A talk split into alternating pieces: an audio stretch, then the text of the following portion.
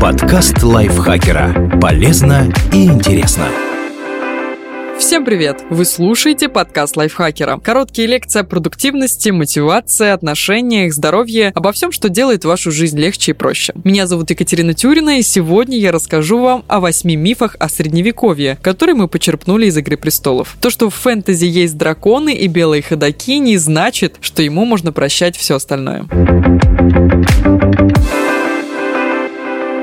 Из евнухов получаются отличные бойцы. В сериале королева Дейнерис Бурерожденная из дома Таргариенов обладает войском из восьми тысяч безупречных. Это рабы-воины, которых с детства подвергали жестоким тренировкам, унизительному обращению и невероятно сурово воспитывали. Но главная отличительная черта безупречных в том, что все они кастрированы. Это сделано для того, чтобы воины не проявляли эмоций и были послушнее, а также не нуждались в женском внимании. Однако в реальности примеров армий, набранных из евнухов, не было, разве что иногда они служили штабными командирами. Кастрированные люди лишены источника тестостерона, а это гормон, который необходим для нормального развития скелета, мышц и нервной системы. В реальной жизни безупречные были бы нервными, обладали писклявыми голосами и страдали от лишнего веса, проблем с иммунитетом, а также быстро переутомлялись. У них были бы трудности с дисциплиной и самоконтролем. Полный и медленный интриган Варис куда лучше, чем сердце. «Серый червь» показывает, что из себя представляли настоящие евнухи. Учитывая, что безупречных с детства подвергали зверскому обращению и разным унижениям, удивительно, как лояльны они к своим владельцам. Например, реальные мамилюки и янычары тоже были невольниками, однако таких издевательств не терпели. Более того, за право отдать ребенка в янычары многие люди даже платили деньги, так как султаны хорошо заботились о своих рабах-воинах и давали им образование. Они изучали каллиграфию, право, теологию, литературу и языки. А состарившимся или потерявшим боеспособность янычарам платили пенсии. У них явно было больше причин хранить верность султану, чем у безупречных своим мастерам. Просто удивительно, почему евнухи-воины не бунтовали. Любой приличный замок следует освещать факелами. Создатели фильмов и сериалов в жанре фэнтези просто обожают факелы. В любом замке, неважно, в башне или подземелье, они горят на каждом шагу. Факелы торчат в подставке на стенах, герои носят факелы в руках. В настоящем же средневековье факелы не особо часто использовали для освещения домов. Причин две. Во-первых, они горят недолго, всего около часа. А во-вторых, от них слишком много дыма, мешающего дышать. Это очень расточительный и при этом неудобный источник света. Вместо факелов применялись фонари, в которых горели тростинки, пропитанные жиром, масляные лампы, лучины или сальные свечи. Последние, впрочем, были дороги и доступны только богачам. Металлические или глиняные лампы куда долговечнее факелов и создают меньшую угрозу пожара. Их и использовали европейцы в средневековье, а еще раньше египтяне и римляне. Массово факелы жгли разве что во время шествий при католических богослужениях, поэтому персонажи «Игры престолов», хватающиеся за факел каждый раз, когда спускаются в темный подвал, выглядят немного нелепо. Скорпион стреляет как зенитное орудие. Помните, как лихо сбил Эурон Грейджой дракона Рейгеля в финальном сезоне сериала? Дейнерис преспокойно летела на дрогоне, Рейгель парил рядом, и тут неожиданная стрела из скорпиона подбила несчастную рептилию. Королева драконов, замерев от ужаса и неожиданности, наблюдала, как ее пронзенный питомец падает в море, когда из-за скал внезапно выплыл огромный флот Эурона. Вот только реальные стрелометы были куда менее впечатляющими. Они метали свои снаряды примерно на двести метров, что неплохо, когда пытаешься пробить брешь в строю наступающих пехотинцев со щитами, но явно маловато для сбивания драконов. Камнеметные баллисты также стреляли примерно на триста метров и без длительной пристрелки были не очень меткими, а вот осадные арбалеты били дальше, но для потопления кораблей, как это делал Эурон, их мощи было явно маловато, да и перезаряжать их приходилось долго, поскольку натягивать тетиву тяжелее, чем это представляют создатели сериала. На подготовку выстрела из типичной баллисты или катапульты пульты уходило от пятнадцати минут до часа. Плюс к этому примерно каждые десять-пятнадцать выстрелов приходилось менять тетиву. В общем, ни Эурон, ни Брон со своими скорпионами не причинили бы дракону никакого вреда. Да и у Барда из фильма «Хоббит», «Битва пяти воинств», «Шансы против Смауга» были более чем сомнительными. Тысяча кораблей – необходимый минимум для уважающего себя мореплавателя. Кстати, раз уж мы вспомнили об истребителе драконов Эуроне Грейджое, не лишним будет упомянуть и его флот. В сериале, когда героя избирают королем на вече, он первым же приказом велит вырубить все деревья на Железных островах и построить тысячу кораблей. Именно на них он нападает на суда Яры и Дайнерис и защищает Королевскую гавань. Тысяча кораблей звучит здорово, но есть одна маленькая проблема. На создание тридцатиметрового драккара у викингов, послуживших прототипом железнорожденных, в среднем уходило по триста дубовых стволов, не считая семь тысяч железных гвоздей и заклепок, шестьсот литров смолы и два километра канатов.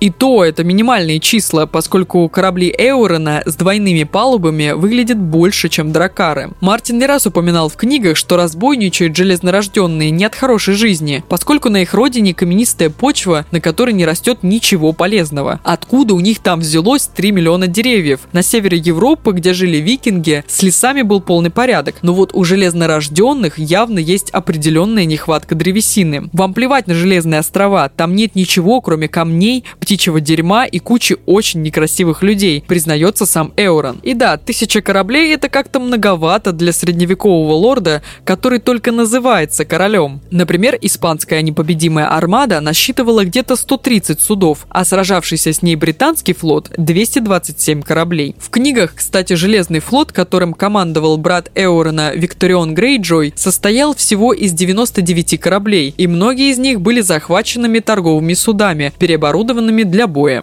Хороший замок должен быть мрачным и неуютным. Взгляните на замки Семи Королевств. Винтерфелл Старков, Утес Кастерли Ланнистеров, Драконий Камень Таргариенов. Все это мрачные и суровые строения, которые не располагают к тому, чтобы надолго в них поселиться. Более-менее светлыми и приятными можно назвать разве что Красный Замок в Королевской Гавани да резиденцию Мартелла в Дорне. Но настоящее Средневековье вовсе не было таким тусклым и серым, как его подобие в якобы реалистичном темном фэнтези. Люди тогда, как и сейчас, стремились украсить свои жилища и сделать их более комфортными. Средневековые лорды предпочитали яркие цвета и разнообразные узоры. Мешанину из серого и черного в домах Старков, Таргариенов, Болтонов и Фреев они бы, наверное, нашли мрачный и депрессивный. Стены комнат в реальных средневековых замках покрывали росписями, гобеленами, а иногда и обоями из ткани. Стены и потолки белили известью, потому что чем белее была комната, тем лучше она освещалась естественным светом из окна. С электроэнергией тогда была напряженка, поэтому приходилось идти на такие хитрости. Сравните, например, интерьер Винтерфелла с покоями Эдуарда Первого в лондонском Тауэре в башне Святого Томаса. На самом же деле в сериале замки показаны серыми и неуютными, потому что такими их ожидает увидеть зритель. В настоящих крепостях, покинутых людьми, за столетия гобелены и обои истлели, росписи на стенах выцвели, а штукатурка осыпалась. Поэтому, если вы отправитесь на экскурсию в нереставрированный форт, то увидите комнаты в нем именно такими мрачными, темными и нежилыми, но это не значит, что они выглядели так, когда в них жили люди. Орда дикарей – сильное войско. Дотракийцы, воины-кочевники с Востока, не самые приятные личности. Они не имеют никаких законов и общественной организации, подчиняясь только сильному. У них нет ни письменности, ни ремесел, ни сельского хозяйства, кроме коневодства. Они презирают науки, и все, что им нужно, добывают разбоем. Им не свойственны такие чувства, как благодарность и признательность, поэтому в их языке даже нет слова «спасибо». В сериале, как и в книгах, дотракийцы считаются невероятно сильными воинами, которые способны захватить семь королевств. Именно для того, чтобы получить их помощь, Визерис заключает союз с Дрога и выдает за него замуж свою сестру Дайнерис. Однако существует такой народ в нашем мире, вряд ли бы он смог кого-нибудь поработить. Дотракийцы сильны против мирного овечьего народа, но при встрече с настоящей армией им бы не поздоровилось. Дотракийцы не носят доспехов, считая их облачением для трусов, а следовательно, представляют собой отличные мишени для луков и копии врага. У них проблемы с дисциплиной и отсутствует воинская организация. В их орде нет командиров, за исключением Кхала и нескольких его кровных всадников, но такого командования явно недостаточно, чтобы эффективно управлять десятками тысяч наездников. Дотракийцы часто ссорятся между собой и не имеют законов, ограничивающих убийство. Без кровопролитий им скучно. Но главная проблема — их военная тактика. Во всех эпизодах сериала они демонстрировали одно и то же. Налетали верховные верхом толпой на врага и бились с ним в рукопашную, стараясь задавить числом. Этот прием не помог бы против пехоты, ощетинившейся пиками. Пикинеры вполне эффективно сражались против всадников. Именно они, а не огнестрельное оружие, как многие полагают, положили конец эпохи конных рыцарей. А уж если пехота поставит перед своим строем рогатки и к сражению присоединятся стрелки с длинными луками, шансы на победу дотракийцев упадут еще ниже. Дейнерис следовало бы оставить конников в Эссосе и воевать, используя одних драконов. Расходов меньше,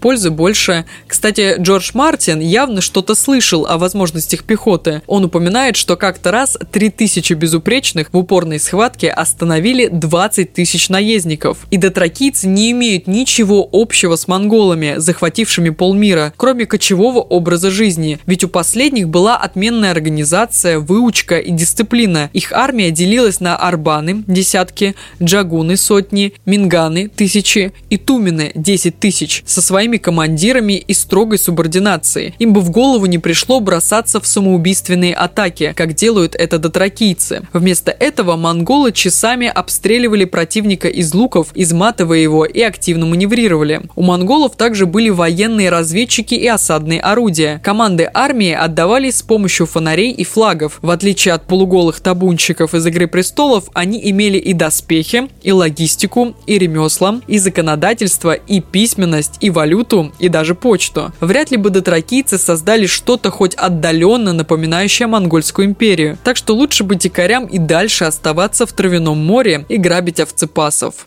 Пытки и отрубленные головы – обычное зрелище в Средневековье. Поскольку в «Игре престолов» и прочих произведениях в жанре темного фэнтези полно кровавых и жестоких сцен, многие считают, что в реальном Средневековье пытки и казни применялись по любому поводу. Любое преступление, от препирательства с королевскими стражниками до кражи курицы, якобы наказывалось смертью либо увечьями, да такими, что самому Рамси Болтону стало бы нехорошо. Но на самом деле смертная казнь на городских площадях была не так уж распространена в те времена. К ней приговаривали только за самые серьезные преступления – убийство, государственную измену или поджог. Самым распространенным видом смертной казни было банальное повешение. Причина проста – это дешево. Сожжение на костре было редкостью вплоть до пятнадцатого века. Так расправлялись в основном с еретиками. За более мелкие правонарушения обычно приговаривали к публичному унижению у позорного столба или денежному штрафу. Штрафы и конфискации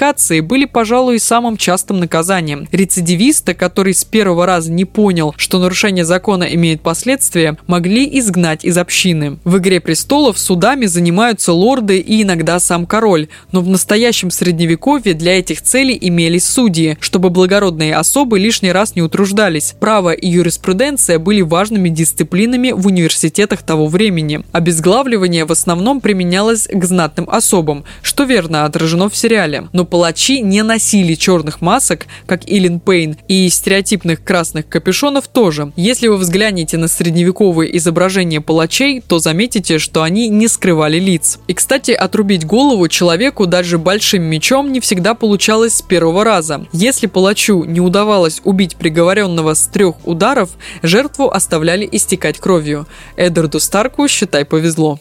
Замку нужны стены, чтобы смотреться эпичнее.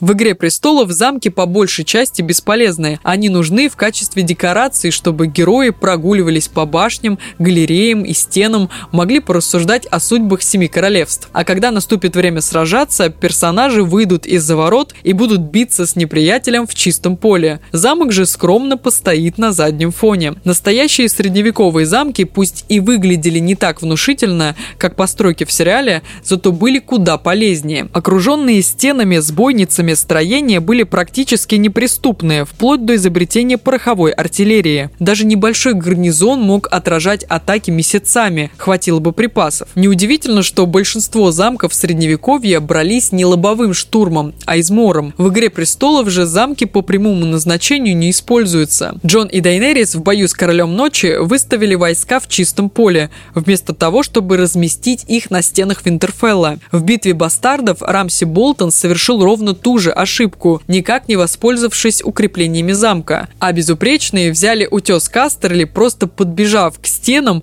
и поднявшись по приставленным лестницам. Ни ливня стрел, ни кипящей смолы и камней, не говоря уж о необходимости форсировать рвы. Если бы крепости было так легко брать, стали бы каменщики средневековья тратить годы и десятилетия, чтобы их строить. Большое спасибо Дмитрию Сашко за этот текст и спасибо вам, что прослушали этот выпуск. Не забывайте подписываться на подкаст Лайфхакера на всех платформах, ставить ему лайки и звездочки. Заходите к нам в чат в Телеграм, он так и называется «Подкасты Лайфхакера». На этом я с вами прощаюсь. Пока-пока. Подкаст Лайфхакера. Полезно и интересно.